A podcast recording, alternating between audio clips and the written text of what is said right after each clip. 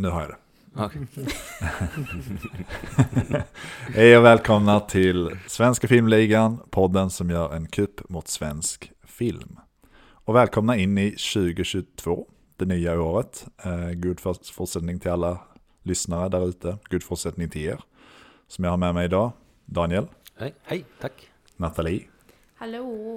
Och Anders. Hej. Har ni haft en bra nyår och jul? Nej. Va? Jo, det har varit helt okej. Ja, så. Väldigt lugn och skön. Det var inte min. Nej, vi hade lite hetsigare så. Yeah. Men, ja. Family. Det här är då en podd där vi pratar om det senaste vi har kollat på. Vi går in på de senaste veckornas nyheter. Och den här veckan kommer vi bara ha en nyhet som vi kommer fokusera på. Lite större nyhet som har varit ganska viral. Och vi kommer avsluta med ett tema i vanlig ordning. Och veckans tema är filmer eller saker vi ser fram emot svenska filmåret 2022. Men vi börjar väl med vad alla har kollat på senaste tiden. Jag kan börja med dig, Daniel. Vad har du kollat på? Jag tittade faktiskt när den hade premiär på julafton på Netflix. Don't Look Up av Adam McKay. Med Leonardo DiCaprio, Jennifer Lawrence och Meryl Streep bland annat. Och många andra. Jag gillar två av de tre. Ja. En rolig satir, politisk satir. Eller om samhällssatir. Om en komet som ska kommer att krocka mot jorden och ingen liksom tror på riktigt, tar det på allvar. Precis, jag har också sett den. En liten metafor till liksom, klimathotet kan man säga. De kör det. Det är därför DiCaprio är med. Liksom. Han sitter och är ångest över att ingen tror på honom och lyssnar på honom. En väldigt rolig satir. Jag satt själv och såg den och satt och skrattade högt åt många scener. Det enda problemet jag hade faktiskt var Leonardo DiCaprio. Det är många som tycker han är ett problem. Ja, men han är inte rolig. No. Nej, han är ingen rolig kille. Alltså, och om du lyssnar på det här, Leo, we mean it. Du är inte rolig. Lägg av med komedin. Nej, men han var kanske den som drog ner det hela. Men sin helhet tyckte jag filmen var helt utmärkt och en varm rekommendation. Mm. Alltså, hans karaktär var väl den som var jobbigast också. Liksom inte bara hans skådespel utan karaktären också kändes så tråkigt, särskilt den där grejen med Cate Blanchett, liksom deras affär och allt det där, och det kändes bara så.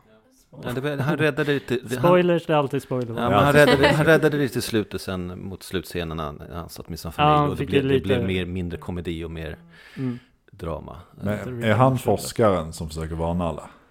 Ja, han och Jennifer Lawrence. Ja, Jennifer Lawrence är som upptäcker den. Ja, precis. Säger det inte något om er om att ni tycker att karaktären är tråkig? Forskaren är så tråkig, han vill bara stoppa världen.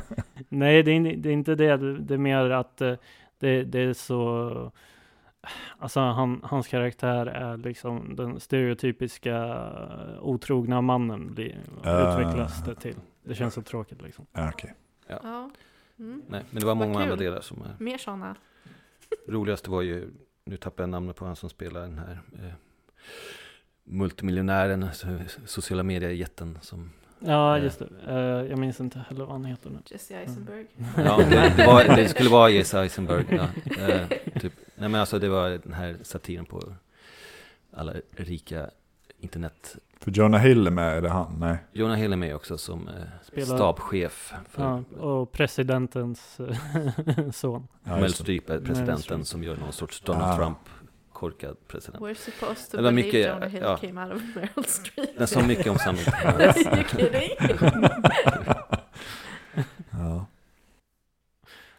Nej, men väldigt kul satir. Den driver ju med liksom faktaresistenta människor, eller man ska säga. Ja, så. Don't look up, kolla i era telefoner istället, där finns... Ja, precis. Och det är liksom tydlig metafor för klimatkrisen också.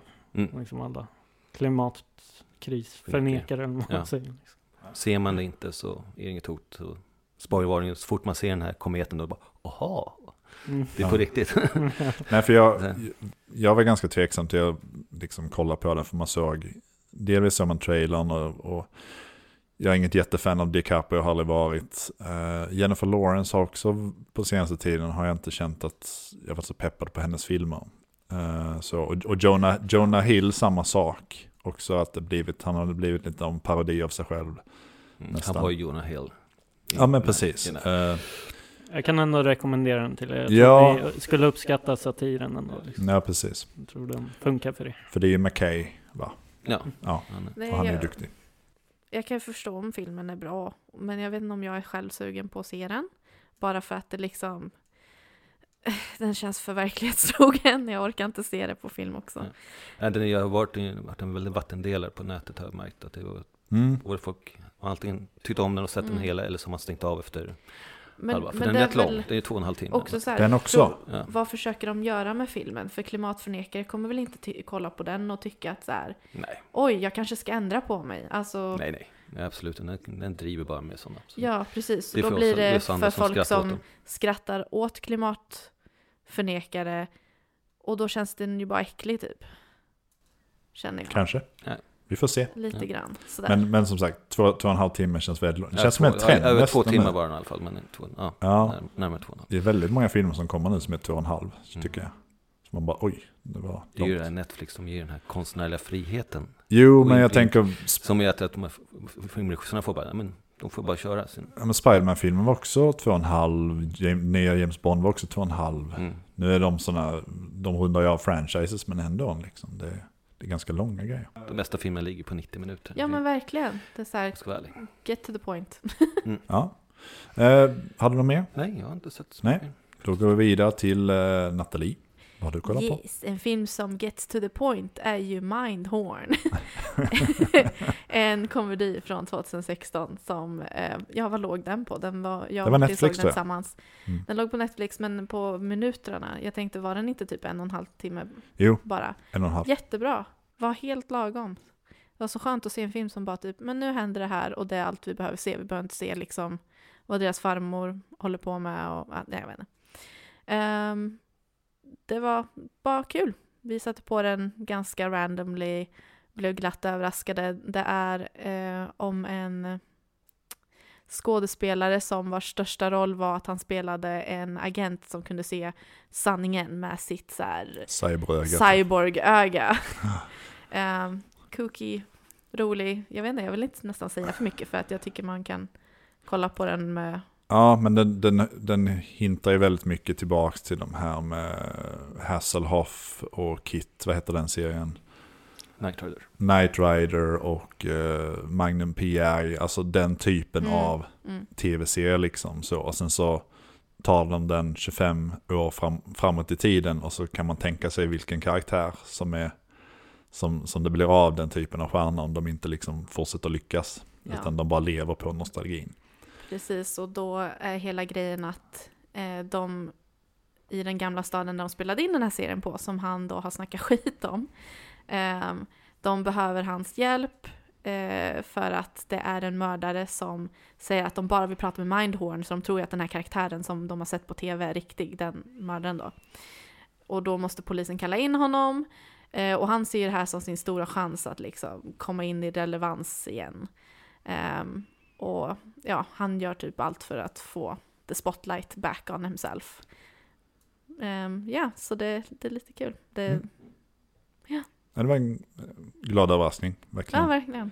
Jag har haft den på min lista. Jag kanske har börjat titta på den någon gång, men då kanske jag inte hade mod.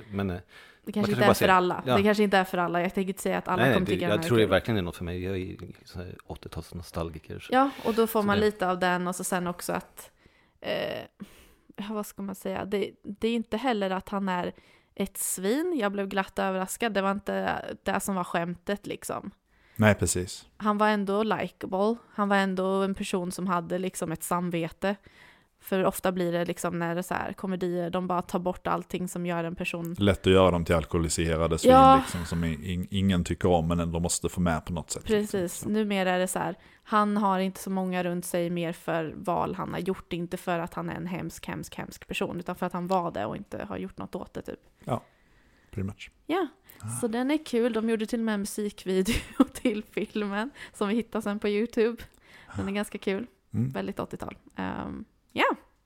Och innan det försökte vi se... Ja, just det. Ångest, vad heter den? Folkmedångest. Vi gav oss på någonting svenskt igen. Yeah, och sen så hamnar vi på Mindhorn efter det. Men vi kan prata lite om Folkmedångest, första avsnittet i alla fall. Yes, vi såg första avsnittet Folkmedångest, och det är ju en serie regisserad av Felix Herngren. För han behöver ju mer jobb. Och sen har vi ju kris. Så det är inte så konstigt att han har typ 3 filmer eller vad. Ja, det är kris, vi har inte tillräckligt med filmarbeten, men sen är det någon som tar alla filmjobben. Ja, vad klagar ni på? Felix Herngren kommer ju hit och tar alla filmer. Alltså så här, han sköter det är lugnt, you guys. Ja, precis. Prata med honom om du vill ha jobb. Ja. Så kan han dela ut lite grann. Nej, men alltså Felix Herngren, jag tycker han är fin, han är rolig och sånt där, men jag vet inte, som regissör vet jag inte om jag är jätteförtjust i. Nej, precis. Det känns som att han, för nu har han inte skrivit den här serien, nu har jag inte framför mig vem som har skrivit den. Men det känns som att vi såg intervju i efterhand om den här. För som sagt, vi såg första avsnittet, vi var inte jätteförtjust och vi blev inte hookade på något sätt liksom.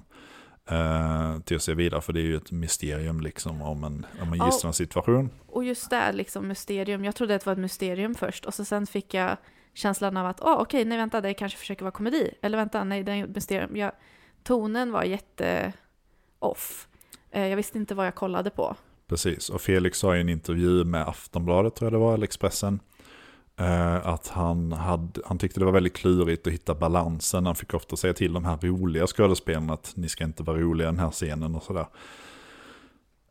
För att det skulle vara en lite mer allvarlig ton i filmen. But och why are they there? Ja, om de inte får vara roliga, det är där de gör liksom. Precis, och det är väl okej liksom, om man vill ha en allvarlig ton, men det är bara det att det var... Jag tror de får dåligt skriven för det första, för att det lyckades liksom inte få någon... Jag läste någon recension i efterhand också som kände samma sak som vi. Vi lyckades liksom inte connecta riktigt med någon karaktär i avsnittet. Och vi kände också att den var ganska tråkigt regisserad. Det var liksom en standard ställ kameran och så får de jobba framför den liksom. Jag tänkte precis fråga, på vilket sätt var den dåligt regisserad liksom? Ja, men precis. För det var lite sådär. Det var inga roliga klippningar. Det är ju det att man vill ju fortfarande ha klipp trots att det inte behöver vara komedi. Ja. Utan det är lite det som vi klagar på när vi ser mycket svenska saker. Det är att det känns som man ställer kameran och så har man shot, reverse shot, eller så har man bara att man följer en karaktär så får de göra det i en vidvinkel eller halvvinkel. Men vi får liksom inga bra klippningar som är intressanta. Vi får inga närbilder framförallt. Det är väldigt sällan som... Jag saknar verkligen närbilder i svensk film. Ja. Mm. Vad känner de liksom? We don't know. Nej. Så att det är väl mycket det liksom, att det är inte intressant att kolla på. Och då är det svårt liksom att fortsätta. Alltså känns intresserad. Precis, för även om det är någonting intressant som händer på en... Man tänker, shit, nu har de med pistol och car chase här och allting sånt där. Men om det enda kameran gör att den står stillastående och bara typ fångar in en wide frame. Det är inte kul att se på. Det kan vara det häftigaste som någonsin har hänt på skärmen. Men om din kamera inte rör sig med det, det blir bara tråkigt. Det fångar inte upp det roliga i det. Precis. Så det var väl det vi kände, att så här, varken historien, det skrivande eller regin fångade oss på något sätt liksom. Skådespelarna gjorde väl sitt bästa, men de fick väldigt lite screen time för att det var... Jag hade mycket att jobba med. Återigen, den här recensionen sa liksom att vi följer olika karaktärer i varje avsnitt, men det kändes som att vi följde för många karaktärer i detta avsnittet. Och Felix sa ju också det i sin intervju liksom, att jag hoppas att man ger den en chans och ser fler än ett avsnitt. Man bara... Fast å andra sidan så är det ditt jobb. Man vet att första avsnittet precis. Du har liksom inte rätt till vår tid. Alltså nu när vi har så mycket att välja mellan och se på, med alla streaming-sajter och alltså så här, du kan inte förvänta dig att vi ska ge våran tid utan att få någonting i gengäld. Det du har som jobb, som filmskapare, att ge gengäld är att se till att vi vill se mer. Du kan inte säga, ja men jag hoppas ni kollar mer. Nej, det är du som ska fixa så att vi kollar mer genom att göra någonting intressant. Och det är ditt jobb. Trots att det är ganska korta avsnitt, typ 30 minuter. Så. Det är så här, men det måste finnas något som vi vill se. Man ska ge upp till avsnitt 3-4, där kan man bara ge upp om det är så. Ja. Men första avsnitt ska ju vara det lockande. Ja, men alltså, precis bara, åh det här konceptet eller den här karaktären eller jag gillar hur de stylar och vad heter det, skådespelarna. Alltså någonting måste ju fastna. Du kan inte bara säga, ja men jag hoppas ni ser fler. Bara, men if you did your job så skulle du inte behöva hoppas liksom. Då skulle folk bara göra det. Det kändes som en sån här kompis som säger så här, ja men det sätter fart i säsong 2. Ja, man bara, så jag ska se säsong 1. Och sen i säsong 2 blir det bra. Great. Men också då filmens eller seriens regissör säger det, så låter det som där då. Då är det kanske lite tvivlan på sin eget verk. Om en kompis säger alltså säsong 2 där då saker blir riktigt bra. Jag vet att säsong 1 är lite dålig, men absolut. Jag skulle kunna ge det en chans för min kompis rekommenderar. Men som du sa Daniel, om det är filmens regissör som säger, men jag vet, men alltså ge det en chans. What? Du fick betalt för det här. Men det var ändå på sätt och vis var det uppfriskande att höra det istället för att höra alla andra så här, intervjuer där alla bara så här, men det är skitbra, vi är stolta över det här. Man bara så här, Och så ser man det så bara. Ärliga åsikter. Och kudos för han försökte göra någonting nytt. Han försökte sig på någonting nytt. Det är inte alla som vågar göra det. Nej, precis. För det här, han sa ju det också, att det var svårt för det var någonting nytt för honom. Ja. Så det är väldigt bra liksom. Keep it going, Felix. Ja. Och vi kommer se mycket. Nej. Så på rak arm kan vi inte rekommendera att kolla på det. Men å andra sidan är det väldigt lättsmält liksom, och korta avsnitt, så vill ni kolla på någonting så vill ni göra Felix en tjänst. Så. Ja, precis. Do det. Så kolla på det. Och det skulle också uppmuntra Netflix kanske att göra fler svenska satsningar. Så får vi lite mer att välja mellan. Ja. Så ja. Mindhorn. Vad kontentan av det här. Den är från Australien, eller USA? Det är Storbritannien. Ja, jag tror det är Storbritannien. Jag kände igen många brittiska. Okay. Precis. Därifrån, yes. Verkligen. Från ställen man inte trodde. Men, ja. Anders, du hade sett någonting mer, eller hur? Ja, jag har också sett svenskt. Björnstad. Ja, Peter Grönlund. Ja. Vardagsrealismen här. Ja, precis. Han använder i alla fall många närbilder. Yes. Han är duktig på det. För det är någonting så här, även om det är diskbänk och det är vardagsrealism. Jag har sett både, jag jobbade på Tjuvheder och så Goliat. Ja. Och tyckte båda de filmerna var bra, trots att det inte riktigt är liksom min forte, eller vad man ska säga. Ja, och det här är ju också väldigt social realism. Handlar om en NHL-spelare som kommer tillbaka till sin hemstad Björnstad med sin familj, fru och en dotter och en son. Och de har också tidigare förlorat en son, Isak då. Så man får faktiskt aldrig veta hur han dog, men man vet att det har hänt. Och mycket handlar om Peter då, som är pappan i familjen, hur han inte tar tag i sorgen riktigt. Utan istället är det mycket att han blir aggressiv och våldsam när någon tar upp det liksom. Skriker mot folk. Och det går in bra på temat som just är liksom toxic masculinity. Helt enkelt. Och de flyttar till en björnstad. Våldsam björn. Ja, för det finns ju... Jag har ju spelat hockey när jag var yngre och slutade. Innan det han blir det här som man läser om hela tiden. Det här... toxic masculinity i omklädningsrummen och sådana grejer där att det ska vara manligt, man ska liksom spela när man är skadad och det är mycket hazing och så vidare. Så att, ja, precis. Även om det finns något mer machosport än hockey. Ja, svårt att säga. Det finns ju i nästan alla sporter liksom, men jag fortsatte ju spela fotboll då. när jag slutade med hockeyn. Och det fanns ju där också såklart. Ja. Men inte lika mycket då? Eller? Nej, men som sagt, det slutade med hockeyn innan det började hända. Ja. Så jag kan liksom inte jämföra. Nej. Men det är ju en ganska machosport liksom också. Ja. Hockey då. Mm. Ja.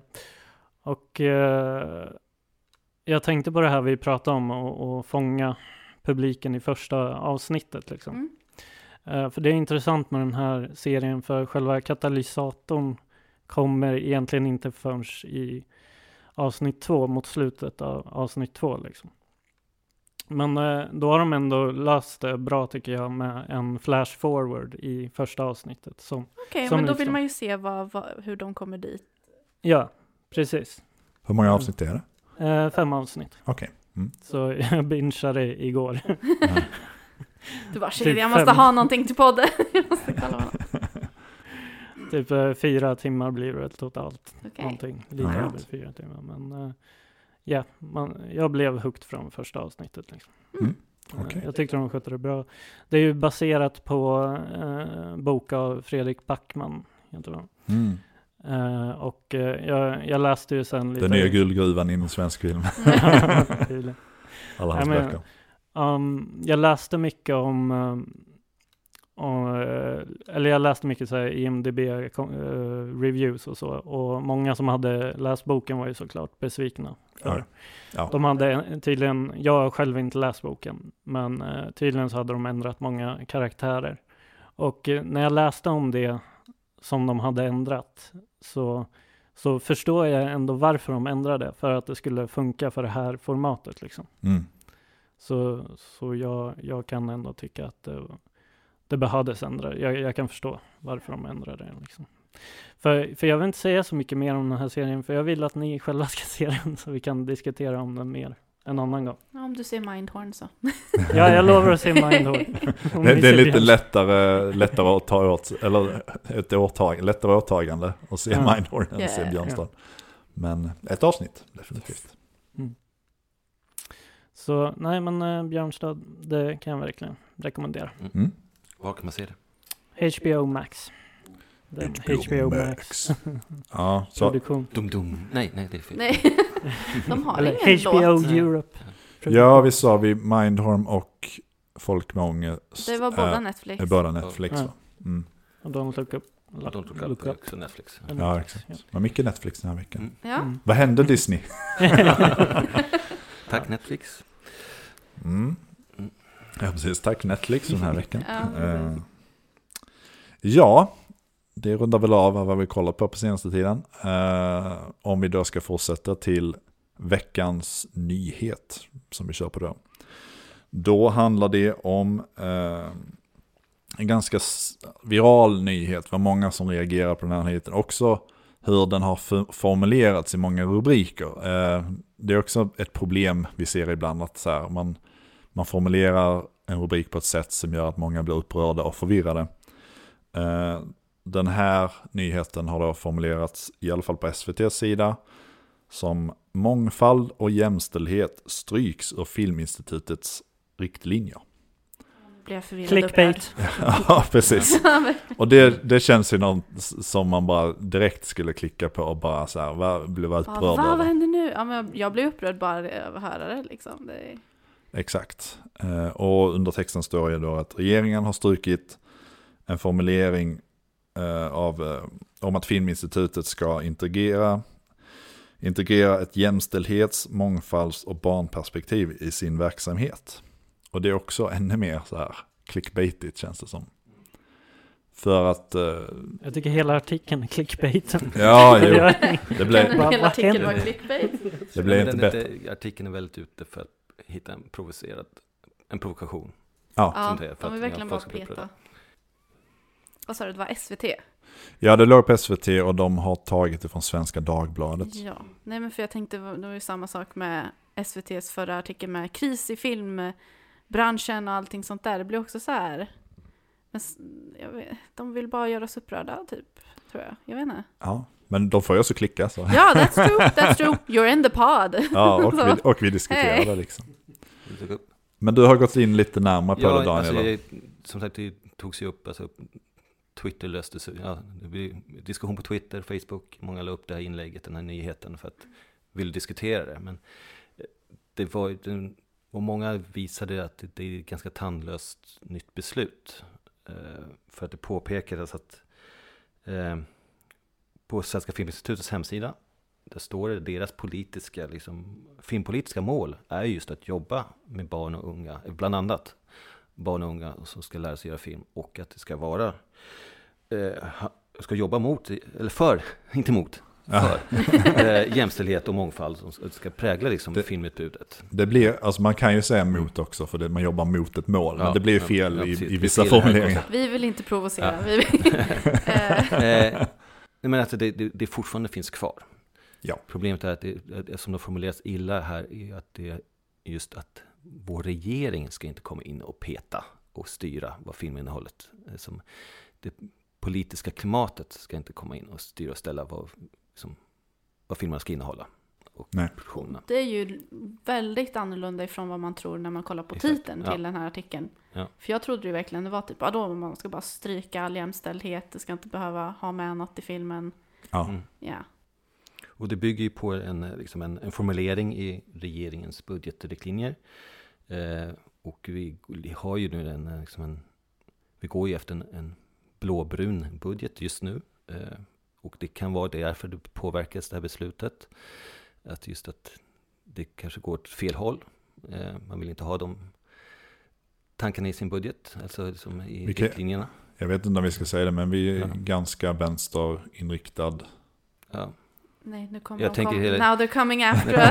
Nej, men jag tänker hela filmvärlden och konstvärlden är också väldigt vänsterriktat, så att säga. Generellt. Kumbaya, my lord.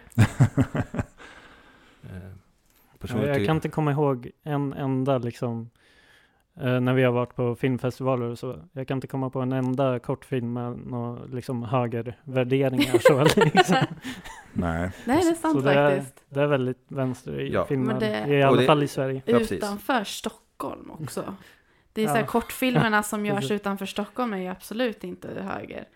Men sen när man kollar, men oavsett så ska ju inte vara ett tryck från vår riksdag och regering att få bestämma vad som ska innehålla, tycker jag. Vi har en konstnärlig frihet som värderas högre. Och jag tänker det viktigaste är väl att Filminstitutet fortsätter jobba med jämställdhet och mångfald. Att det jag ändå tycker att man kan ställa krav på Filminstitutet är väl att de ser till att andra än Felix Herngren får göra film. Ja, det finns ju andra problem inom Filminstitutet som vi kan peka ut. Ja, för det har ju inte, det har ju inte riktigt funkat, de här riktlinjerna. Det har ju känts som ett... För det bygger på en enkät, en rapport. Ja, precis. Som delas ut antingen till filmskapare och filmarbetare som också då har haft kontakt med Svenska Filminstitutet på något sätt. Ja, precis. Och där var det 43% som kände att inte kändes så här värdigt att söka pengar just Filminstitutet på grund av att det kom in och petades in för mycket i deras verk, alltså det de vill göra. Men man har ju valet att inte söka då i så fall. Och det framkom ju inte i hela den här artikeln, alltså nyheten, att det finns ju andra ställen att söka pengar på än just Filminstitutet. Ja, du måste inte söka från institutet. Nej, om institutet vill främja mångfald och du inte står för mångfald av någon anledning, men då behöver du inte söka där. Du har inte rätt till pengar bara för att du vill göra film. Ja, det behöver inte betyda att de står för mångfald. Det kanske de gör fortfarande, men just den filmen de ska göra kanske inte har just har alla de här restriktioner, eller vad ska man säga, inte restriktioner. Jag bygger en teori i mitt huvud just nu, så ser om jag kommer fram till något, för att det känns lite som att kan det vara så att många av de som är upprörda är just sådana som brukar få pengar från institutet, men att institutets riktlinjer egentligen passar bättre till de som gör film utanför Stockholm, som redan har mångfald och jämställdhet och alla de här andra bra positiva meddelandena, men de inte brukar få pengar. Jag tänker så här, rent teoretiskt, hur har det gått till? Är det så att Det är också oklart hur, alltså, jag fattar inte. Det är så att någon kommer ut med som är, men du måste ha en person med en annan sexualitet i den här också. Och du måste ta med en annan identitet också. De uppmuntrar beteende som redan finns i svensk kortfilm, som vi har påpekat förut, att det är väldigt, svensk kortfilm som vi brukar se på filmfestival och sånt där har en väldigt annan vibe än vad det som brukar komma ut på bio till exempel har. Svensk film som kommer på bio och sådana här stora grejer. Så det är att de försöker nästan vrida och vända på det så att det som redan finns vill de uppmuntra hos de som egentligen inte gör sån film, vilket är de som alltid söker pengar från Filminstitutet, som redan är stora big shots.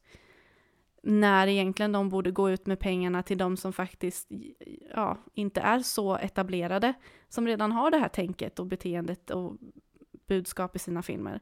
Men som då inte är vidarkända eller ens har gjort mer än bara några kortfilmer som har varit med på några festivaler hit och dit. Alltså, jag vet inte vad jag försöker säga. Jag bara har... Förstår ni vad jag försöker, vad jag tänker? Ja, lite. Jag tänkte bara snabbt förstärka att det är så här, vi spekulerar ju nu. Vi har inte läst den här rapporten, utan vi utgår från SVT:s artikel. Så att det är så här... Men också att den här rapporten handlar om upplevelser, kändes som. Ja, men precis. Alltså, vad filmskaparna upplevt när de har haft kontakt med filmstudion. Utifrån den här artikeln så är det vad de upplever är ett hinder. Liksom. Inte, det står inte att det här är faktiskt ett hinder, utan det är så här, vi upplever att det är ett hinder. Vi upplever att det är kris. Och det är så här, 43% säger liksom att det hindrade mig från att söka. Liksom. Man bara så här, fast hur många gånger hindrade det dig? Hindrade dig vid ett tillfälle av 10. Mm. Eller, alltså, det är också det där. Så att vi har inte stenkoll på vad rapporten säger, men det är fortfarande också... Rapporten i sig verkar inte ha stenkoll på vad den säger. Precis. Men där kanske blir bra. Alltså, det har varit otydligt hos Svenska Institutet att det har varit pekpinnar. Det känns som pekpinnar att det ska liksom innehålla vissa saker, alla filmer. Och det kan ju upplevas liksom obehagligt om man ska göra en film. Alltså, oj, måste jag slänga in allt det här liksom, för att jag ska få pengar. Och då det är det de tar bort helt enkelt, så att det blir mer öppnare att alltså, för klickar man vidare på du kan avsluta.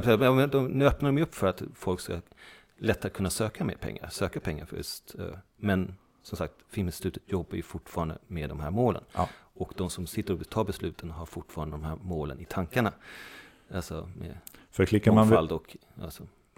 Klickar man vidare på den här artikeln som finns på SVT, så finns det en ytterligare artikel som går in lite mer på att det största problemet var att regeringen var otydlig med hur hållbarhet och integration och sådär ska appliceras i film. Det var mer att det ska appliceras, och sen lämnades liksom tolkningen till lokala liksom kommuner, regioner och sådär, och då var det väldigt många olika liksom tankar om hur det ska funka och vad som ska vara med, och det var någonting som gjorde att på vissa platser så blev det väldigt svårt att söka, men på andra platser blev det lättare. Så det var också så här, det var väldigt otydligt overall liksom vad tanken var. Så här, man vill uppmuntra, men på vilket sätt liksom, och att man inte hade en nationell plan, utan att det var mer så här, det var upp till individuella liksom kommuner och så där, eller personer att tolka, vilket gjorde att det blev det blev svårt, man kände sig liksom styrd av det liksom. Det säger kanske något mycket om filmintresset hos våra svenska politiker, att det inte är så starkt, utan vi släpper det, vi låter dem formulera ihop någonting och så, som låter jättebra, alltså, ursäkta politiskt korrekt, jag vet inte. Och så skjuter vi över problemen. Så får den användaren tolka hur de ska använda det. Ja, exakt. Och de själva känner sig styrda. Ja. Ja, nej alltså, jag kan ju relatera på den nivån att ibland vill man ju bara göra en rolig film. Och så kan man inte bara göra en rolig film för att allting måste ha något så här jätteprofound budskap i sig för att man ska kunna få söka pengar. Absolut. Men sen samtidigt har jag svårt att tycka synd om de här personerna som tycker att det är så jobbigt att inkludera andra i, alltså som inte bara, jag antar väl cis-hetero, alltså vita män. För då blir det, jaha. Till exempel hade det varit en produktion som vi hade, alla här i rummet hade närvarat i. Alltså, hur svårt skulle vi ha det att bara typ kunna peka på, men herregud, vi har liksom jättemånga olika personer med som vi jobbar med just nu. Istället för att det ska vara ett jättestort problem som för de här 43% som säger att ja, men jag vill inte söka för att de säger att jag måste ha med andra personer som inte är som mig, och det tycker jag är jobbigt, va? Ja, liksom, om det är en ansträngning, alltså vad gör ni? Precis. Hur ser era produktioner ut? För det var kanske det du ville komma fram till, att även om vi ser liksom problemet med en politisk styrning, så ser vi också problemet med folk som klagar ja. på det här problemet, att det finns en underliggande liksom... Det faktum att det är ett problem är ett problem. Nu vet vi som sagt inte att folk klagar på just det här sättet. Mm. Nej. Det är väl just att man har... Ja. Jag har lite förståelse för att, liksom, att oj, jag måste ändra någonting för att det ska passa. Precis. Men det problemet visar väl på att det behövs de här riktlinjerna. Ja. Men då är ju samtidigt också, är det här ett bidrag som du bör söka då? Om du inte kan uppfylla de här kriterierna. Liksom. Ja. Som sagt, behöver inte söka ifrån Filminstitutet då? Nej, man får försöka hitta andra lösningar och finansiera produktionen.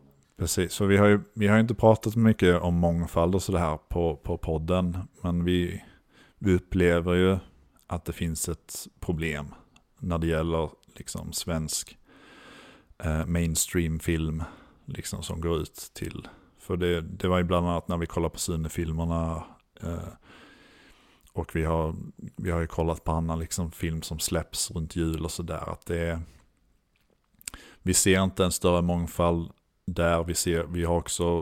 Vi har faktiskt tagit upp att Svenska Filminstitutets mål att göra det jämställt mellan kvinnor och män finns, men det finns liksom inget erkännande för att det finns något annat än de två könen, utan där är det väldigt diffust. Så det finns ju ganska mycket grejer som man skulle kunna jobba med redan. Det var ju ingenting heller om etnicitet eller någonting, utan det bara, den enda skillnaden vi har i vårt samhälle är kvinnor och det finns män. Mm. Tydligen. Det är det enda ojämlikheten vi har i samhället, apparently. Sen har man ju sett satsningar på senare tiden mot att de har bidrag för olika, vad ska man säga, historier för minoritetsgrupper och så vidare. Så att det finns ju steg som tas liksom i rätt riktning, men det är fortfarande ganska...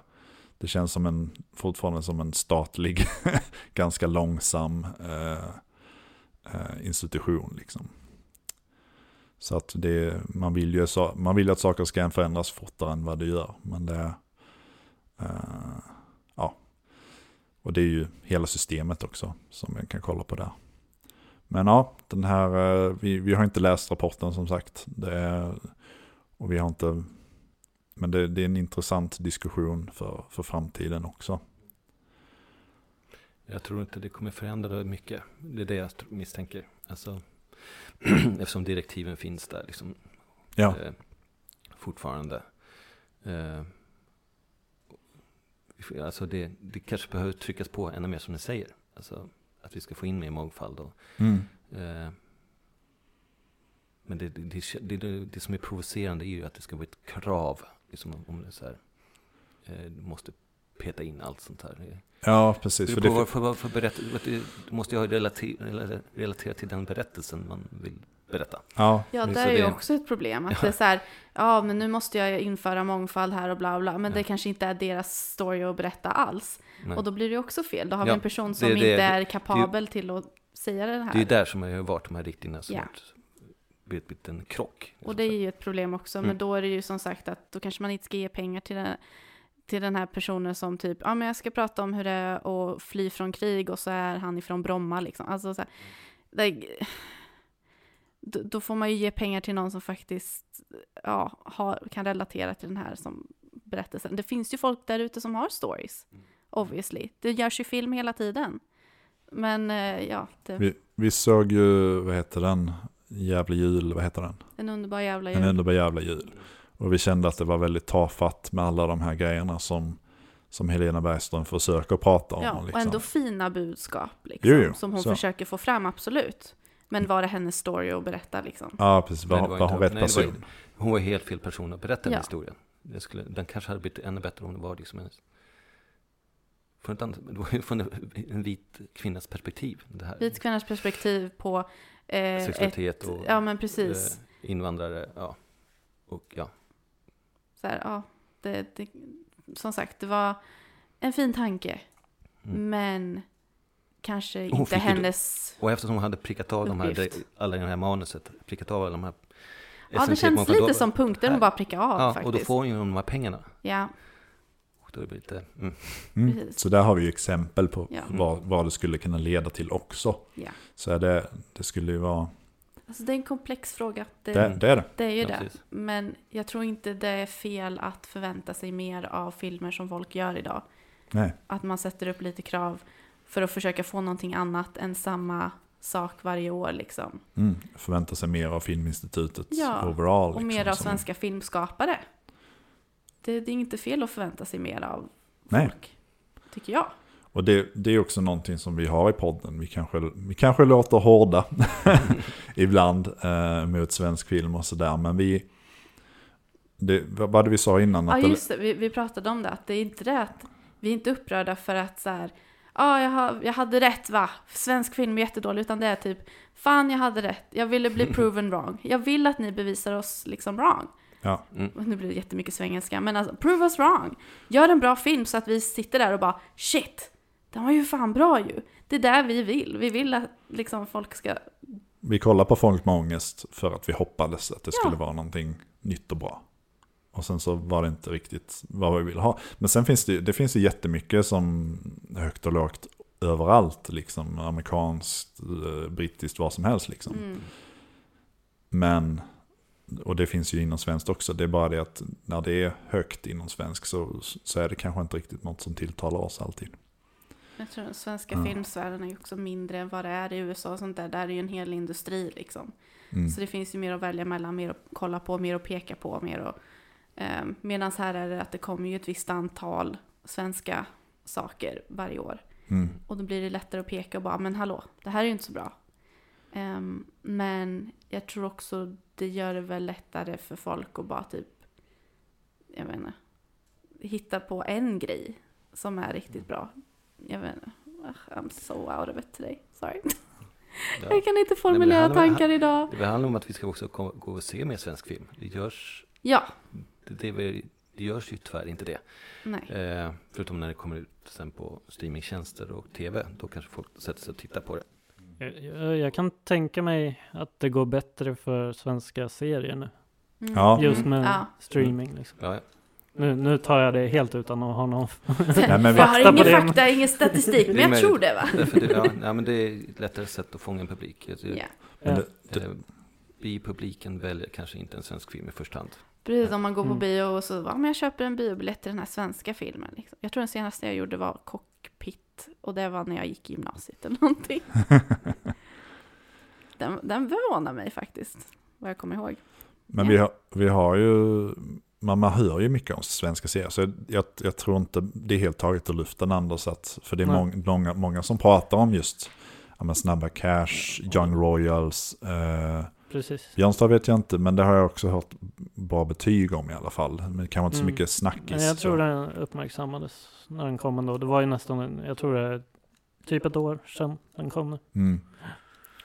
Så att jag tror ändå att folk, och vad heter det, Gåsmamman har ju folk pratat om, vet jag. Tunna blå linjen är det väldigt snackis.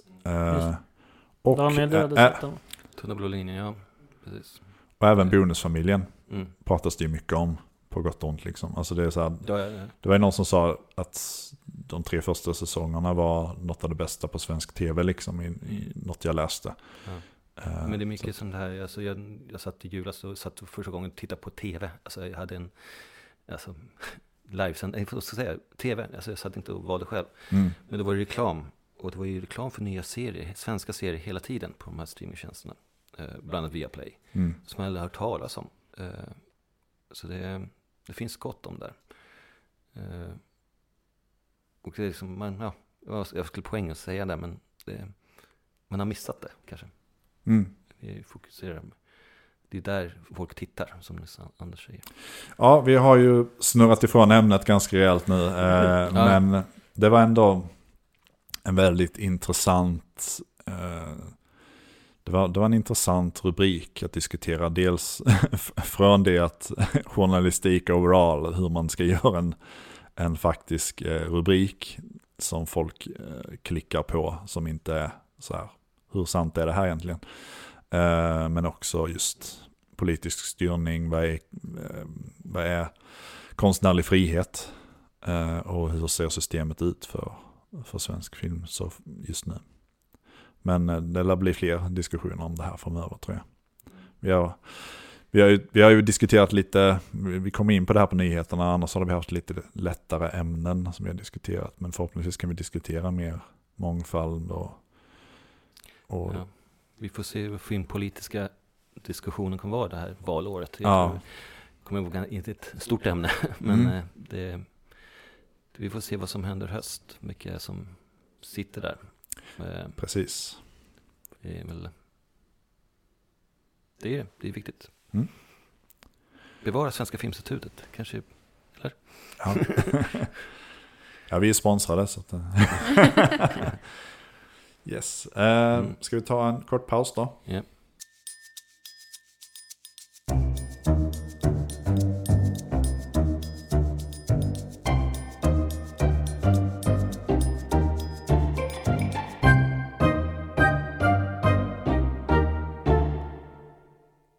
Hej, välkomna tillbaks. Under pausen så har både Daniel och Anders också fått se Folkmedångest.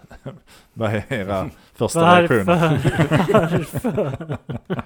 Det gav verkligen ångest. Ja. Ja. Nu är det vi som är folk med ångest. Ja. Nej, det var verkligen inte bra. Det var rörigt. Jag fattade ingenting egentligen vad som hände. Det var kanske en vits, men det var på ett dåligt sätt. Nej. Allt var så platt och tråkig musik, och skämten var inte där. Nej. Det skulle vara roligt, men nej. Jag kan ju säga det att det blir inte bättre på en andra tittning. Liksom. Jag tänkte att jag ger en till chans, kolla på det. Jag bara zonade ut. Jag var så här, det finns inget att kolla på här. Nej. Det roligaste skämtet är ju den när de säger att det är kontantfri bank, vilket är lite kul. Och det säger rätt mycket, för det är ett ordskämt. Ja, men precis. Det var bara för att så här, någonting att skratta åt. Och sen bara tog det slut där. Nej. Ja. Nej, ingen fortsatt titt för mig. Nej, inget vi ser fram emot. Nej, jag tänker avgång, Martin. Men vad vi faktiskt ser fram emot, det ska vi komma till nu. Snyggt, Anders, tack. So effortless. Ja, precis. Och nu ska vi vara lite positiva här i podden. Hur gör man det? Nytt för oss. För dagens tema, diskussion kan man inte kalla det, men dagens tema är: vad ser vi fram emot nu 2022? Vad känner vi liksom att vi är lite peppade på liksom så här, inom svensk filmindustri? Och vi kan börja med Anders den här gången kanske. Yay, bara för att jag gjorde en så snygg övergång. Ja, precis. Jag kände att du var värd att börja. He's got a new favorite now. Ja, haha, Daniel. Jag väntar. Mm. Ja, vad ser du fram emot 2022, Anders? Jag ser fram emot Snabba Cash säsong 2. Jag tror du bara menar att du ser fram emot Snabba Cash. Ja, Snabba Cash som kommer tjäna på den här podden. Men startar en Patreon sen. Ja, precis. Snabba Cash 2, säsong 2. Säsong 2. Snabba Cash 2, så. Men det är ju typ det. Det var ett tag sedan. Ja. Lite så. Den Mm. Ja. Snabba Cash TV-serien säsong 2. Netflix-serien. High School Musical, the series. Ja. Ja. Vad gjorde att den hamnade på listan då? Jag gillar första säsongen väldigt mycket. Jag tyckte den mycket bättre än filmerna. Även om jag tyckte första filmen var helt okej, liksom, så. Mm. Mm. Så tyckte den här serien var mycket bättre. Och för det jag gillar med Snabba Cash är hur det alltid rör sig mellan två världar. Alltså den rika överklassen, kriminaliteten som finns där, liksom, och den undre världen, den mer gängkriminaliteten och så, liksom. Mm. Och det tyckte jag gjorde bättre i serien. Och jag ser fram emot att se vad de gör i säsong 2. Vad de kan göra ännu mer. För just det här med att röra sig mellan de två världarna. För liksom den undre gängkriminaliteten är ju en effekt av klassklyftorna i samhället. Som just den överklassen, kapitalisterna, skapar mer eller mindre. Liksom. Ja, de går in mer på det samhällskritiska snarare än typ här är en snubbe som vill ha cash. Ja, okay. Precis. För det här är här i serien är en kvinnlig huvudkaraktär som har ett startup-företag som hon försöker få igenom, liksom. Och hon dras in i den världen samtidigt som vi får följa en annan karaktär från den undre gängkriminaliteten, så att säga. Mm. Och de här två karaktärerna träffas och faller lite för varandra och så. Okej. Lät nästan som serien Startup. Som också, jag tror det fanns på Netflix så första avsnittet. Inte sett man, okej. Nej, men det var påminner lite om det. Det är också en sån här, en startup. Mm. De kanske bara hade en total rip-off av det. Jag vet inte när Startup kom, men den var också relativt ny. Så att, men jag håller med dig. Jag ser också fram emot säsong 2. Jag tyckte om den. Första säsongen var väldigt bra. Alltså det var väldigt starka scener. Alltså det var känslomässigt involverad av de här karaktärerna. Speciellt också, man får också följa en ung pojke som är bara 14-15 år som blir involverad i den här undervärlden. Ja, det är ganska känslomässigt att se. Det som är lite tråkigt är väl att i den undre världen nästan alla kriminella är ju av annan etnisk bakgrund än svensk. Då. Men just han pojken är ju något som de utnyttjar då, för de säger ju till och med det, liksom, att polisen kommer inte kolla snett på honom för han är en vit kille, liksom. Mm. Ja. Så mycket den tematiken också, liksom. Och sen gillar jag också att den utspelas också mer i orten. Filmerna utspelar sig liksom in i Stockholm, alltså på över klass, liksom, håller Norrmalmstorg och sånt där. Men här var det orten ute, Kista och Kalla, som jag. Det var lite skrämmande. Jag är själv växt upp närheten där, så man känner igen mycket av inspelningsplatserna. Så, så man kom väldigt nära känslomässigt så. Kände igen sig. Ja. Vad är insatsen mot de här kriminella då? Är det fler poliser? Jag kommer inte ihåg om det går in så mycket på det. Polisperspektivet är faktiskt inte med. Så. Nej, det är knappt med. Okej, jag kanske kollar på det.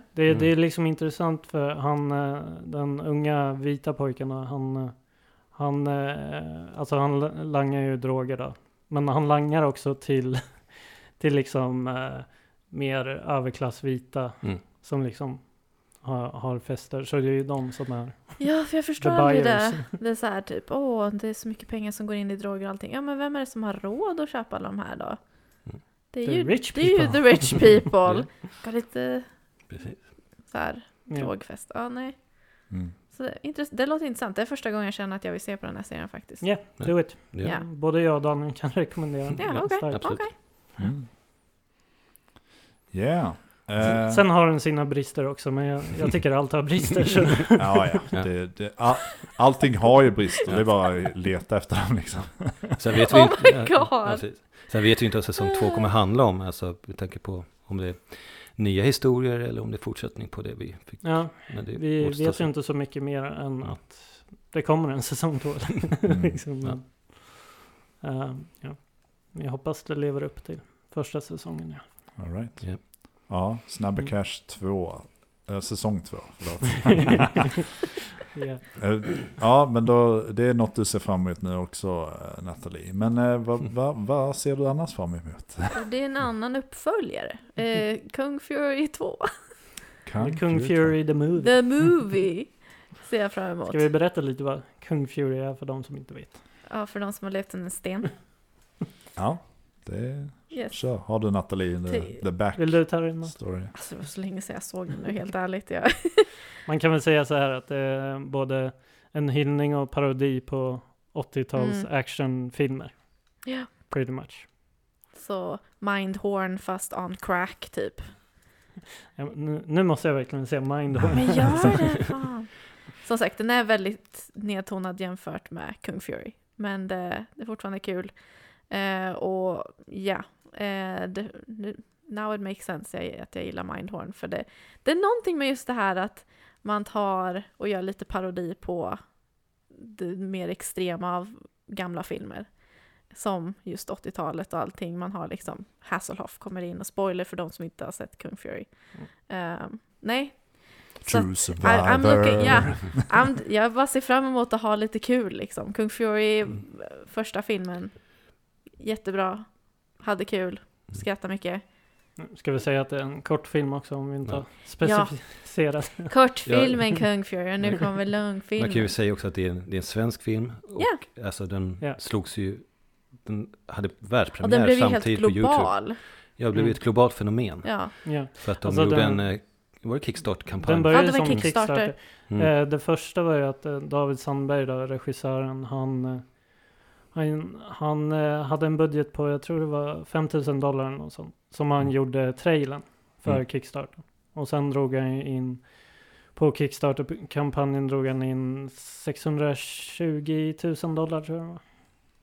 Ja, det gick. Och sen gjorde han kortfilmen. Ja, det gick väldigt bra för den och man tänkte att den vann Guldbagge 2016 för bästa kortfilm. Nej, man tänkte det var ju helt otroligt med en svensk film och att den ändå vågade göra någonting som vi ofta påpekar här i podden att det vore kul med någonting annorlunda. De gjorde verkligen någonting annorlunda jämfört med annan svensk film. Så det var så kul att den fick den liksom, vad ska man säga, den uppmärksamheten den fick. Så jag ser fram emot att se långfilmen. Nej, så är det lite mer stjärnor den här gången, det är ju... Arnold Schwarzenegger är med. Ja, som de har värvat alla. Michael Fassbender. Alltså det är, som Colt Magnum heter han. Ja, så det är... Ja, men de hade ju lite produktion. Det har ju skjutits upp. Den skulle ha varit premiär 2021 i nu år. Eller hur var det? Men det känns som de pratar länge om den. De hade problem under produktionen vet jag. Alltså den stoppades på grund av ekonomiska skäl. Någon finansiär som hoppade av och sånt där. Men, så kan det vara. Men nu förväntas de vara klara november i år då, 2022. Så det borde komma en trailer snart. Vi kan vara tydliga med att säga också att Anders har också den här på listan. Yeah. Så han och Nathalie, de delar den här. Yeah. Då går vi vidare till Daniel. Vad ser du fram emot? Din första. Precis. Det var en som... När man skulle göra lite research på vad som kommer här, så dök den här titeln upp på en lista som heter Svart krabba. En film för Netflix med bland annat Noomi Rapace i huvudrollen och regisserad av en som heter Adam Berg som tydligen bara tror gjort reklamfilmer tidigare men gör nu sin långfilmsdebut. Och på tal om att våga göra något annat, alltså en social realism som vi halvt pratade om förra gången. Så är det här också något mer genrebaserat, som att det är en postapokalyptisk action-thriller, utspelar sig i framtiden då. Och när det skett så mycket klimatförändringar och det är något har hänt på jorden så att folk försöker överleva. Det är väldigt oklart vad den här filmen handlar om, men det är kul att det kommer göras något annorlunda i alla fall. Se, så svultna är vi. Ja. Bara vet inte vad den handlar om, men nu ser fram emot. Ja, exakt. Precis som en Snabba Cash säsong 2. Precis, vi vet inte. Den där de har släppt är någon konceptbild som jag har sett liksom på soldater. De är ute på isen. På isen och ja. Det ser ut hotfullt ut. Någonting jagar dem eller de jagar något. Ja. Svart krabba. För visst stod det också att den skulle vara lite så här, en effektfull film. Eller ja. Lite grann. Ja, precis. Det var väldigt mycket specialeffekter och ja, det är väl troligt när det är postapokalyptiskt att man måste skapa världar som är i digitaliserad värld, men ja. Ja. Nej, för jag spanar lite på den också. Ja. Ja, men det är spännande när det görs något roligt på svenska liksom i den här genren. Så. Mm. Får vi se. Det kan ju vara jättedåligt, men ja. Ändå spännande att se fram emot. Ja, det var ju som den här filmen Andra sidan som kom, var det förra året? Mm. Ja, förra året. 2021 eller 2020? Jag tror den kom precis vid årsskiftet, har jag för mig. Ja, jag tror den räknas som 2020. Jag är lite osäker, men de var ju nominerade till Guldbagge i 2021. Den var det? Galan. Ja. Ja, bästa specialeffekter. Ja, specialeffekter. Okay. För specialeffekterna var bra tyckte jag ändå. Ja. Mm. Jag kommer inte ihåg om de hade några andra nomineringar kanske. Nej, jag tror inte. Ja. Ja. Nej, men jag gillade att den finns. Ja. Om vi säger så. Det var kul att se att det, så här, det gör sådana filmer också. Så det är väl lite det här. Alltså, den kan vara dålig postapokalyps, men det är någonting som görs i alla fall. Så. Ja. Svart krabba. Lite konstig titel, men ja. Black Crab. Ja. Precis. Ja, den kvalar inte in på min topp 2 jag ser fram emot. För jag hamnade på UFO. Jag är inte en sån här space eller rymdsnubbe vanligtvis. Liksom. Men jag vet, och efter att ha sett den Blomstertid på bio. Men Martin, du hade ju en Star Wars-poster på din vägg i typ 2-3 år. Ja, men det var brist på annat. Det var ironiskt. Ja, precis. Fet ironi. Alla som kom in bara, gillar du Star Wars? Nej. Men, och jag kan ju säga också, den Blomstertid, när den kom, jag såg den på bio och tyckte ju som många andra liksom, så här, men effekterna var feta, det var jävligt bra gjort så, men sen så höll kanske inte filmen i sin manuset höll inte. Ja, manuset var inte något vidare liksom. Väldigt spretig film också. Ja. Ja. Så jag kände väl efteråt så här, men jag återigen liksom ambitiös satsning som jag gillar att se liksom på inom svensk filmindustri. Så att jag samma sak här liksom, där UFO känns som en ambitiös satsning från Crazy Pictures som jag är nyfiken på att se trots att jag liksom inte är inne på den här typen av film i vanliga fall. Och sen släppte de ju en teaser för någon månad sedan kanske det var. Och jag kan inte säga att jag blir jättepeppad av den heller liksom. Men oavsett liksom så hamnar den ändå på min topp 2. Kanske i brist på annat, jag vet inte, för man kollar ändå ganska många listor på filmer som ska komma eller typ satsningar som ska göras inom svensk filmbransch också, men jag hittar liksom inget riktigt som jag kände så här tilltalar mig på samma nivå. Så nej, jag hoppas den blir en schysst puff liksom mot att fler liksom såna här filmer ska ta plats. Ja. Blomstertid var ju verkligen en puff i sig. Den gick ju bara internationellt också. Ja, så det visar sig att Crystal Pictures satsade på någonting och vi fick rätt i sin liksom, visat. Det var ju mest sedda svenska filmen när den kom det året. Precis. Och nu så det finns liksom ett sug efter sån här film i Sverige. Så jag tror den här UFO Sweden kommer gå riktigt bra också. Det tror jag. Svenska Filminstitutet såg ju potential in och så gav den pengar den här gången. Liksom, så. Nej, men det är ju som du säger Daniel, att med de Blomstertid, de lyckades nå ut till publiken liksom. Publiken dök upp. Ja. de hade ju etablerat en publik också sen tidigare. Ja, så sånt hjälper ju också väldigt mycket. Att det är mycket marknadsföring, det är mycket att man bygger upp från grunden. Och sen så och det var ju också en Kickstarter-kampanj på den också för att finansiera. Ja. För att få in pengar. Så det är exakt. Som på Kung Fury. Det är mycket Kickstarter-grejer. Ja. Men det är väl något, svensk film är väl rätt så dåliga på marknadsföring generellt. Ja, men det är det. Jag kommer bara tänka på, alltså bara en film som, Carl Bertil-filmen. Mm. Alltså jag vet ju att den kommer, jag har hört om den, men jag tror aldrig jag har sett någon trailer för den. De har aldrig dykt upp typ så här, en YouTube-trailer eller någonting. Så. Mm. Nej, och satt upp, för det brukar sitta upp posters på bussplatser och sånt där. Satt det uppe? Nej, det har jag inte vad jag har sett i alla fall. För jag har inte heller någon minne av det. Jag vet ju att typ, alltså, det sitter alltid uppe Disney Plus, liksom, nästa Marvel-serie. Ja, det ser man ju hela tiden. Ja. Mm. Men det är väl sällan man, förutom i Stockholm vet jag att de brukar ha uppe liksom när svensk film har premiär. Men jag vet inte om det här i Örebro, så vet jag inte riktigt. Nej, när du säger det tror jag aldrig sett här i Örebro faktiskt. Så, någon film som marknadsförs på det sättet. Nej, det är ganska... Ja. Nya Jönssonligan kommer jag ihåg. Såg man på busshållsplatsen förra året. Ja, det kommer jag. Ja, men det är lite roligt. För det som är... Ja, målet kanske är att liksom göra film, få ut film. Så att det är ett jobb. Det är inte så här... Vi ska inte nå för publik, statistiken. Utan, men för statistiken. Vi gör film i Sverige också. Vi har statistik på det. Ja, exakt. Det är kanske därför folk blir så upprörda också med så här, typ, vi kan inte söka bidrag från institutet. Vi får inga pengar. Ja. För de kan inte förlita sig på att de ska få pengar ifrån typ bio eller att någon ser på filmen. Några intäkterna. Ja. Mm. Exakt. För nu när streamingtjänsterna slänger sig över dem. Ja, vi måste göra det. Yes, så UFO. UFO Sweden. Det är någonting som jag ser fram emot 2022. Mm.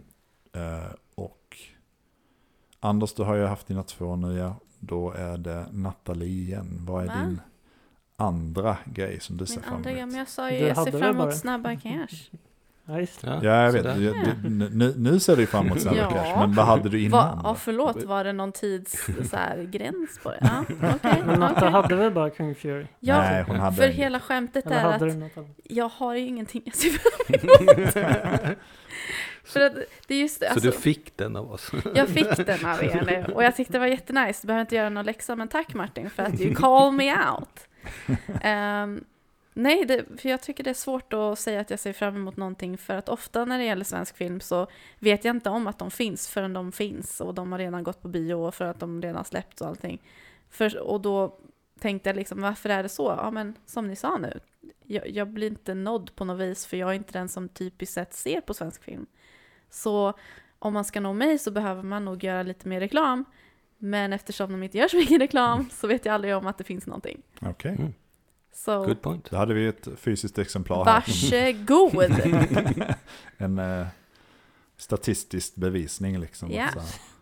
Det är för att ni inte gör reklam för era filmer som Natta inte har något att se fram emot. It's your fault! Skärp er svensk film. Ja.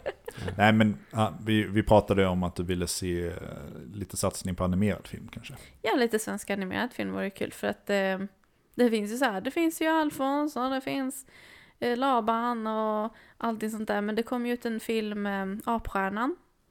Jag har inte sett den. Den är riktad mot barn och så. Men jag tyckte det var kul att se någonting som inte var något man kände igen sen innan. Det var inte liksom en ny Bamse-film. För där kan vi också, vi har ju pratat om det innan, att svensk film mycket är franchise. Och jag insåg nog inte förrän jag tänkte på den här Apstjärnan och att den faktiskt var en annorlunda. Att vi har det även i barnfilm. Att det är bara franchise som gör typ. Mm. Och jag tror att Apstjärnan fick ganska bra recensioner. Den var Guldbagge nominerad också. Ja, men precis. Prisbelönt utomlands också. Ja. Var det den som var för manus eller? Mm. Jag kommer inte ihåg. Jag tror... för jag vet att du såg på Guldbagge nomineringar. Jag kollade på Guldbagge nomineringar och så sen också som du sa Daniel att den hade fått utomlands också recognition. Och jag tänkte bara, men varför gör vi inte mer av sånt då? Mm. Yeah. Så det har vi pratat om tidigare. Vi har sett på festival potential för animerad film. Det finns ju folk som vill och folk som kan, så varför inte? Och det är så animerad film är ju inte bara för barn heller, så att om man släpper där lite Ja, exakt.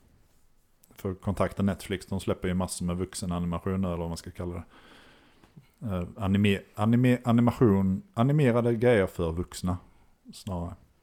Eller bara för alla, alltså det finns ju... Mm. Ja, det är klart det man finns ju ingen åldersgräns nej, på, det är klart. Men, på att se på tecknat, det tycker jag är konstigt. Tänk mer att det är mer fyllt språk och blod och sådana grejer. Jaha, det är vuxet. Ja, tydligen. Det blir ju klassat som det liksom. Okej, okay, så man är vuxen är när man barn. Ser på blod och fyllt språk. Okej. Okay. Ja, exakt. Gud vad steppigt att vara vuxen. Mm. Fan. Så är det. Ja. Det är därför vi alla har ångest. Ja. Mm. Ja, men då går vi vidare till Daniel. Min andra. Den andra som du ser fram emot. Ja, och det är lite kombination att jag ser fram emot Göteborg Filmfestival i januari, februari. För oftast är ju... Ja, inte för att jag kommer åka i år dit, men jag kommer köpa sådana pass om man kan se film hemma. Mm. Och oftast har ju varit att man har redan då i januari, februari sett årets bästa filmer. Alltså, för de har ju... De väljer verkligen bra ut bra filmer där. Och det är väl många som väljer att ha premiär på Göteborg eftersom det ligger så tidigt. Och sen får det biopremiär senare under året, de filmerna. Mm. Men den filmen som kommer inviga Göteborg Filmfestival ser jag fram emot. Som heter Så jävla easy going. En ungdomsfilm, verkar det.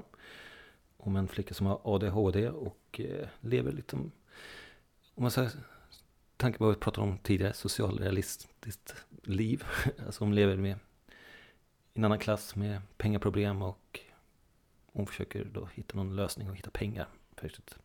Och så träffar hon en ny kompis i den här filmen. Det är väldigt oklart vad som händer i den här filmen, men jag har sett trailern. Igen, oklart. Ja. Nej, men jag har bara sett trailern. Och jag ser fram emot den, jag vet ingenting. Och den såg väldigt charmig och rolig ut och så här, det här kommer man sitta och mysa till. Och det roliga är att Göteborg, alltså vi också Göteborg Filmfestival, de kommer ju expandera. Dels kommer man komma möjlighet att se den själv, se den hemma, streamat via Draken Film. Mm. Men också att den kommer gå på premiärdatumet på Göteborg Filmfestival kommer också gå på bio på andra biografer runt om i landet. Jaha. Så filmfestivalen expanderar liksom nationellt. Det är smart. Så ja, så det, vi får se om vi kan se den på bio här i Örebro, men det är oklart.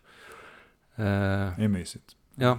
Att man inte behöver resa alla till en plats liksom. Precis. Att man kan på något och sätt. Och det vann ju Göteborg Filmfestival förra året när de bara hade digitalvisningar online. Så fick de en helt ny publik från hela Sverige som såg film via plattformen. Så det var en väldigt bra plattform. Eftersom de hade redan Draken, men en Drakenfilm. Men bra lösning och att också bra att det var så här tidsbegränsat att man kanske bara hade 24 timmar på sig att se en viss film. Liksom. För vi såg ju filmerna samtidigt trots att vi satt varsin, man satt hemma så satt vi alla såg filmerna samma dag och kunde ha en diskussion online om filmerna. Men det blev liksom, det blev på sätt och vis festivalkänsla att man var tvungen och liksom, boka in sin tid, precis. Mm.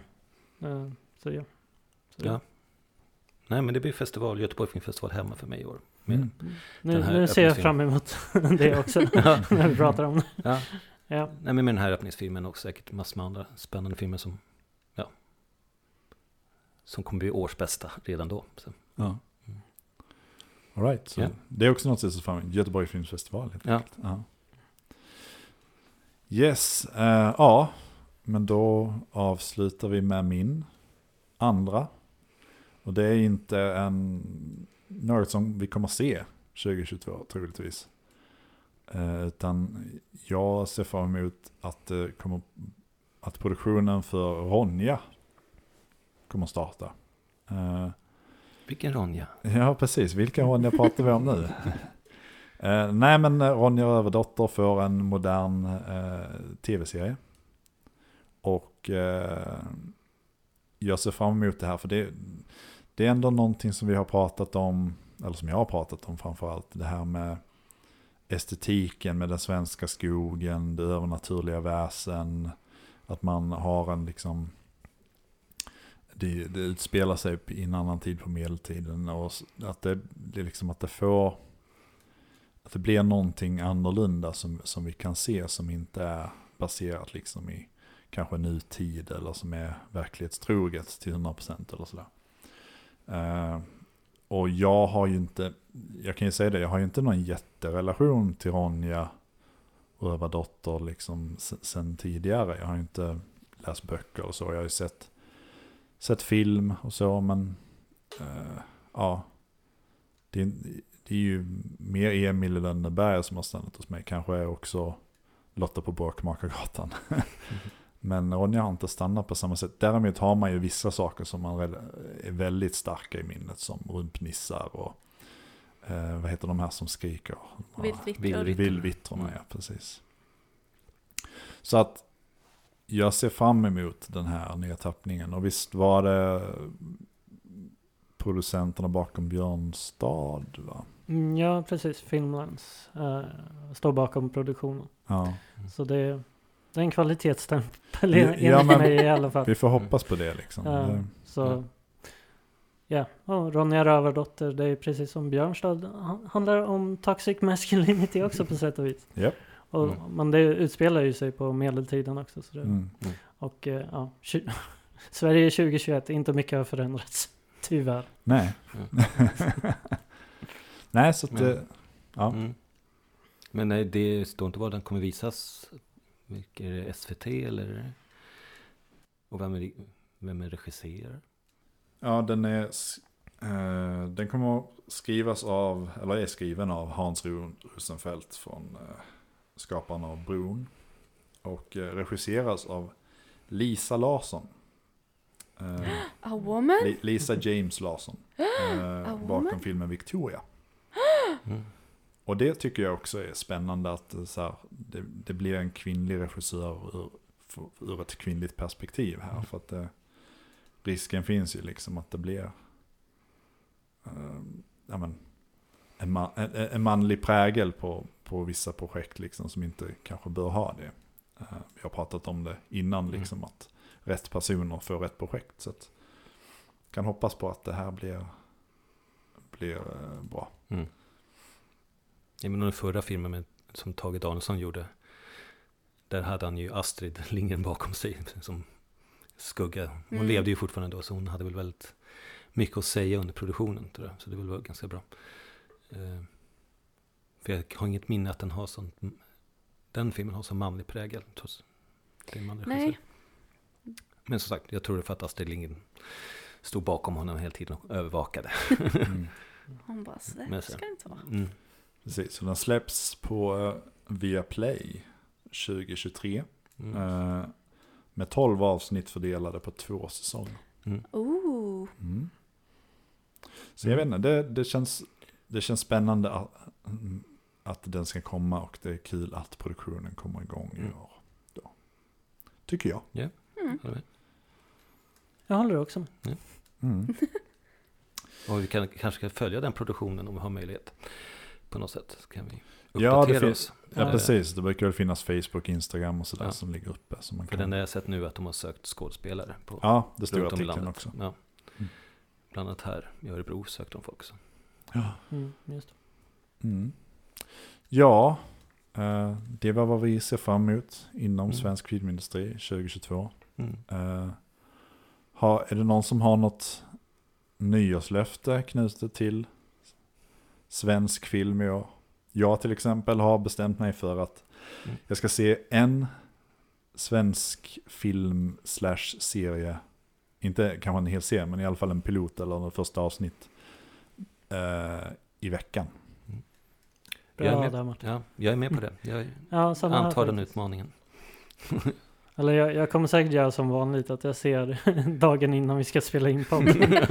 Men för mig är det nog bäst också. För då har man det först i minnet liksom. Jo, det är klart. Det är sant.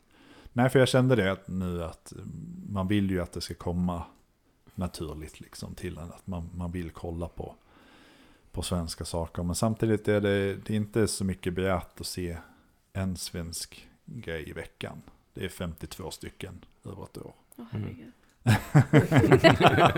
Och Nathalie som bor med mig, hon får välja om hon vill byta in eller inte. Ja. Jag vet inte, jag sitter fortfarande och tänker på Snabba Cash. Du kan ta ett avsnitt i veckan. Det är 12, nej, så många avsnitt. Det var 6-7 avsnitt. Ja, det tar 10 minuter i månaden. Mm. Det blir bra. Mm. Nej, men du kommer inte ha problem att hitta film. Det. Nej, och vi har ju förra året så investerar vi ju alla i att köpa en massa DVD:er och sådär. Så att vi har ju ett litet bibliotek. Ja. Och streamat finns ju också. Och stream finns ju också såklart. Tillgång till. Men så att någonting ska man ju ha liksom, kunna kolla på. Ja, och med det så tackar vi för oss idag. Nästa podcast släpper vi om cirka 2 veckor. Mm. Fram tills dess kan ni hitta oss på Facebook, Instagram i vanlig ordning. Och om ni har några frågor eller förslag så kan ni mejla oss på svenskafilmligan@gmail.com. Och god fortsättning återigen till alla ute i stugorna. I stugorna, ja men precis. Ja, men tack för den här gången och vi ses nästa gång. Tack Daniel. Tack Nathalie. Varsågod. Tack Anders. Ja. Tack Martin. Ha det bra allesammans. Vi hörs. Hej då. Hej då.